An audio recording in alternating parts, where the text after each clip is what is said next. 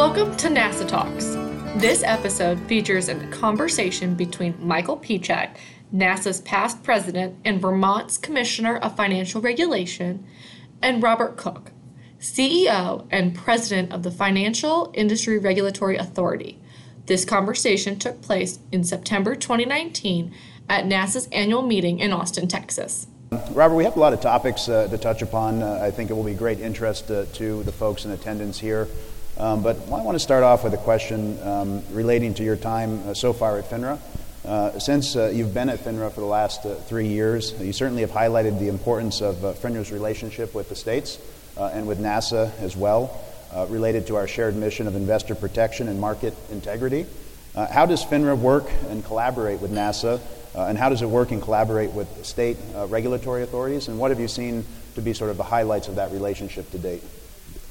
Having a strong collaborative relationship with NASAA is hugely important to our ability to achieve our mission of investor protection. I think it's what investors would expect. I actually think it, it, it makes the regulatory environment better for firms. Um, and so I think it's hugely important, and uh, we've been trying to over the last few years invest more resources on our end in, in enhancing that relationship.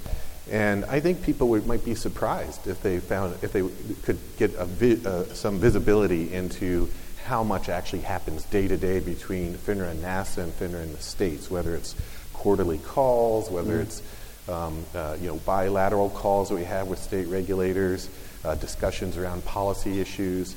And then there are, there are also these uh, sort of one off areas of collaboration. Um, one, which is really thanks to you, Mike, the uh, Senior Safe Act fact sheet that we put out together with the SEC to remind firms on the one year anniversary of the Senior Safe Act about, about its existence and about um, uh, what the requirements are mm-hmm. to avail yourself of the protections of the Senior Safe Act and we're collaborating with uh, uh, uh together again with the SEC on developing training yes. for firms because they don't get the benefit of the Senior Safe Act if they don't take some kind of training, and so um, I think that's a terrific yeah, uh, initiative. And I think those uh, examples are really important because those immunity provisions that the training uh, hopefully comes together. Those are really important things for those firms and for investors, and they need to be aware of them and, and certainly utilize them. So we appreciate you collaborating with us. Maybe the audience would be very interested in some of the, the hot button uh, subject matter uh, items that are out there.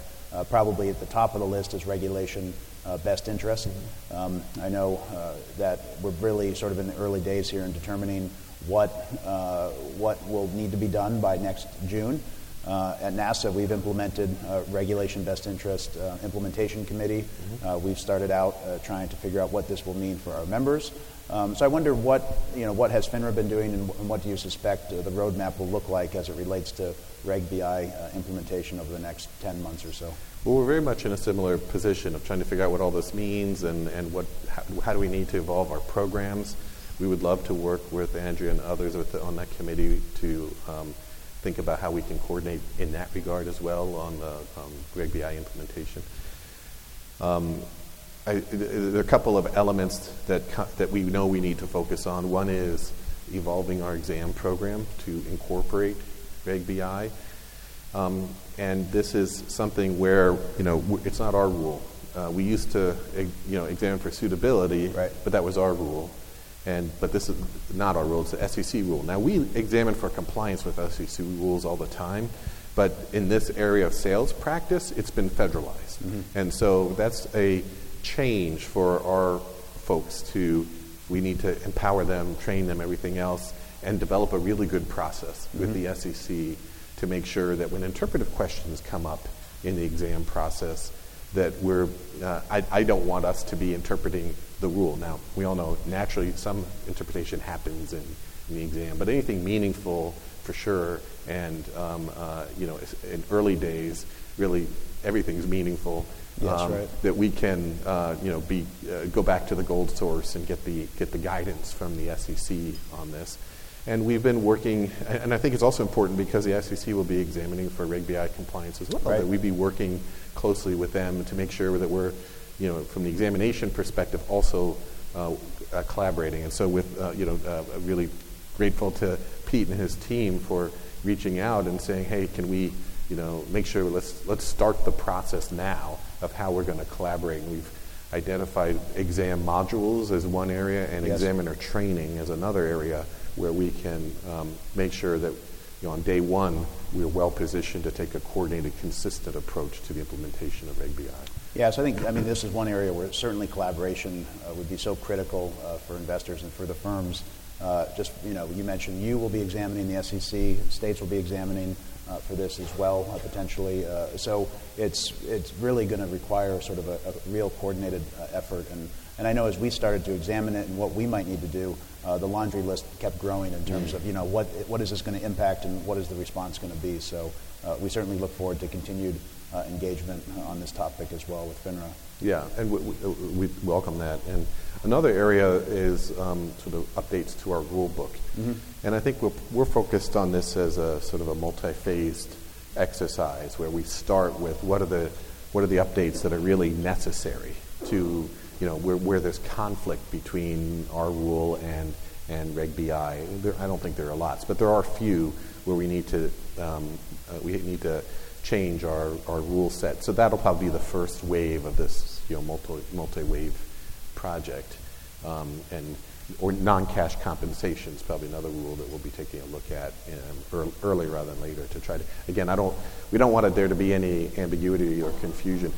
But we also know that what we do in our rule set could, could have knock on consequences for other regulators who might refer to our rule set or otherwise. So we need to figure out a, a path forward that um, uh, tries to minimize the, um, the unintended consequences. Yeah, that makes total sense. Another, another issue um, that I know FINRA's been uh, uh, focused on and, and uh, trying to uh, figure out solutions to, as certainly NASAA and state regulators have been for quite some time, is the issue of expungement. Um, I know FINRA has uh, some proposals that, that are out there. I wonder if you can update uh, folks maybe on the status of those or your sort of current outlook as to the status of expungements today. Sure. So there are some proposals that we had uh, out there. One uh, uh, was uh, put forward in last uh, in 2017, um, and uh, we are concerned about the um, expungement process um, and about records being expunged that should not be. Um, I don't think we don't believe that no expungements should ever happen, but if you, that, that would be much easier to administrate for sure. but if you allow some expungements, we need to have a good process. And so we're, um, I am eager to move forward on these proposals. And the other was a codification of some guidance we'd given, which give it a little bit more effect for arbitrators. So the codification is close to being ready to be filed with the SEC. I don't think we feel that that, that means we're done with this issue. And so um, we would certainly want to keep the dialogue going with uh, NASAA about you know what more could be done, and is there maybe a wholly different approach to this that Yeah. we should all be thinking about? Uh, so what, another topic that we've gotten some questions on from the audience, and certainly one that, that we uh, had discussed talking about, was sort of the, the changing nature of the industry in, the, in terms of technology. Uh, I know, uh, I believe FINRA has established the Office of Innovation, if I have that name correct, and, and you've certainly taken um, an active role in trying to determine the future of, our, of, of technology and its impact on our industry, uh, also on the regulation of digital assets. Uh, I wonder if maybe you can touch upon uh, your perspective on, on those items, where you see uh, where you see the future over the next five years of, of technology in the in the securities industry. Sure. Well, I, I know you, you believe this too, but um, technology is, is moving very quickly in terms of changing and disrupting existing business models, and we as regulators aren't going to be able to figure out how do you strike the right balance between innovations that actually help investors and things that are not good for investors. And you, you're not going to be able to keep up with that if you aren't kind of proactively engaging on this. And that's really the purpose of the creation of this office. Um, the, we have an industry advisory committee Right. on this um, uh, and uh, have held some conferences. And I know this was the high point of your career as president, but uh, thank you for speaking at our. Uh, Going to the FINRA RegTech conference was one of the I highlights. don't know. We couldn't imagine anything better than that. And appearing on a podcast. Oh, yes, afterwards, and the podcast, yes. Um, so we really have to be actively, proactively engaged on these issues, and um, they're hard. I mean, uh, it's frankly, it's people smarter than me in our, in our at FINRA who, who are keeping up with this stuff. But we, we realized we needed to have a, a group that's really dedicated to understanding this. Um, and it's actually interesting, you know, for FINRA as a regulator, we've found that um, our um, awareness and understanding of these uh, new developments is also there's a, a, feedback loop into our work as a regulator, just how we run our regulatory program. So it's important to sort of be able to understand what firms are doing and how we should think about it and what we ought to be looking at and what kind of controls there are and vendor issues and all yeah. that kind of stuff. But on top of that, there's um, you know our own work where we are supervise, we are trying to use reg tech tools in mm-hmm. our supervision. Now, in the market surveillance space, we've been doing that for a number of years because you have to, yeah. right? When you got, we're bringing in now 200, you know, we've gone up to 220 billion messages a day. Wow. You, you, you can't have someone going through that line yeah. by line, right? You got to run algorithms on it, and et cetera. Um, but we're now looking at through natural language processing and other kinds of uh, uh, tools, looking at more unstructured data. And it, just on Friday, we approved a, a, um, a, a, proposal that's already being run in beta form, but we're going to kind of integrate it in the rest of our advertising regulation program. You know, firms have to file certain advertisements with us. And um, when you have people going through those, you know, you, you quickly realize this one is uh, this one's a problematic one and this one's not. But you might have an expert looking at reading something through to find out it's not problematic, and you may have a beginner reading through and not realizing it's really right. this is a big issue. Um, but so this tool will sort those um, uh, th- early, which will allow us to more quickly focus our resources on the ones that are more problematic. You make about um, how technology is going to impact us as regulators, I think, is critical because I think all of us in this room that are regulators will have to uh, think about that and think about how do we keep up because I think that's one of the only ways if industry is going to continue to leverage technology to do more creative things on bigger platforms, bigger audiences, uh, right. uh, then I think we equally have to figure out how to keep up. Yeah, and I think my, I guess where I was going is that I think we'll be better at, at supervising this stuff if we use it. Yeah. Where we use it in the good version of it, yeah, right? right? Where the tools make sense, because then it'll just increase the awareness of it across FINRA and the understanding of both the risks and challenges and benefits. Um, but it's I, we we have a ways to go, as most regulators do, and we're always going to be a little bit behind, as regulators are, like the latest development, and that's not necessarily a bad thing.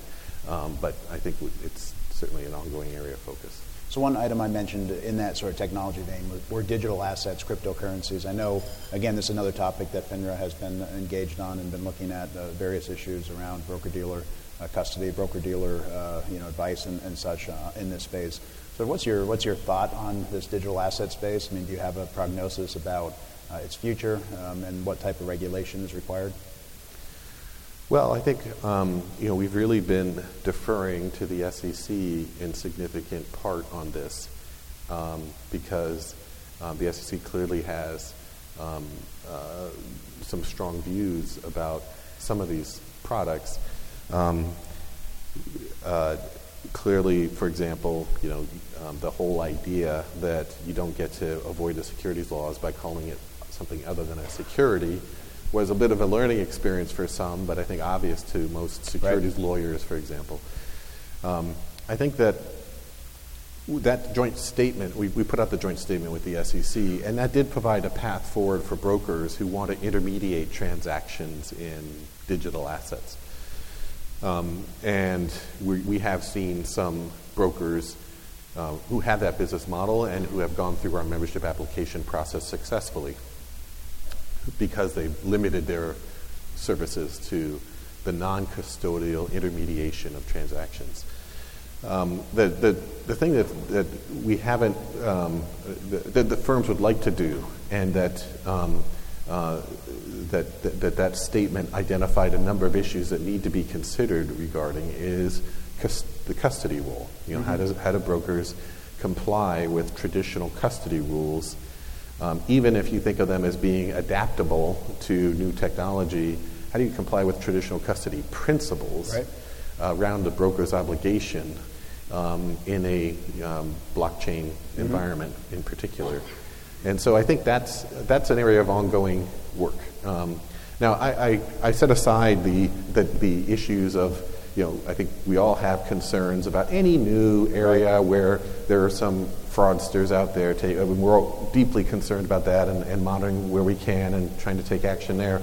But when it comes to people who are really trying to get it right and comply with the rules, I think that's the, uh, the next sort of evolution will be, is there a model? And I'm not, I don't, I don't know there is or isn't, but Yeah. is there a model that works for brokers to be custodian? a few more minutes here, and, and I think maybe uh, with that time, I'd like to ask you a question about a topic that I know is near and dear uh, to both uh, FINRA and to NASAA, and one where we've had a great deal of, of collaboration over the years, and that's the issue of senior exploitation, senior financial exploitation. Um, FINRA and NASAA, uh, again, have had a number of initiatives. This issue, I don't think, is going away. Uh, from our perspective, it's only uh, going to increase with uh, the aging population. I know in Vermont and northern New England, like New Hampshire and Maine, it continues to be an issue. Uh, what's your viewpoint? Are we making progress? Uh, are we? Uh, are there things that we can we, we could be doing better? Uh, are there other ways that we should be collaborating on this important topic? Well, I'd first like to congratulate NASAA for really playing a leadership role in this area, whether it's uh, Judith Shaw with uh, the committee she runs or the, there she is. Yes, thank you. Um, your uh, focus on the Senior Safe Act and the training around it, um, I, I think these are, there's been some great collaboration. Of course, there's more, and I think that's the question, what more can we, can we work on? I mean, I think uh, we've done a number of things that we find have found helpful, um, and we certainly want to keep investing resources in those. So the senior helpline, which Brooke uh, runs, is incredibly useful. We've 17,000 calls, I think, to date from all across the country, um, uh, with a lot of uh, restitution being made and voluntarily for you know where, where things are identified to firms. Um, the, we spent a lot of resources on uh, investor education initiatives through Gerri Walsh's work, and uh, that's another area where we collaborate extensively with NASAA on. And we co-brand our uh, publications in this regard and make them available for free to NASAA. So um, if anyone's not taking advantage of that, please do so. Um, uh, we've recently issued a, a, note, a request for comment to sort of ask the question you just asked, Mike, which is what more can we do in this space? Because you know we found that this um, the rule that we adopted a couple years ago um, on um, the, the trusted contact person Right. and um, the ability to put a temporary hold, we think it's worth looking at it. How's that working? But it, that kind of grew out through grew out of an active, productive dialogue with the industry on you know they really were looking for a tool, and that was really the first national um, kind of senior uh, in, investor protection thing of that nature. But we're wondering what, you know, what more can we do? One thing we're thinking about is taking steps to limit the ability of a broker to be a beneficiary um, or in another position of trust, like executor or trustee Yeah. or something, for a client's account. It's complicated because even if you carve out, um, you know, immediate family members or family members, there's always some sympathetic Right. circumstance. You say, yeah, that wouldn't be so bad. So I'm not sure whether it'll be an outright prohibition or just a limitation on it, um, but I think that's something that, at a minimum, we'll, we'll probably be considering a limitation on the ability or, uh, uh, to do that, um, necessary approvals and that kind of thing. Yeah, right. But you know, we'll see how that how that helps. Um, but we'd love to, you know, continue to work with you guys on ideas in this regard. Yeah, excellent. Well, thank you for, for your work on that, and, and I think, again, an area for continued collaboration uh, Absolutely. for NASAA uh, Uh, and for FINRA. Thank you for listening to this edition of NASAA Talks. Be sure to tune in next time for more information on important topics.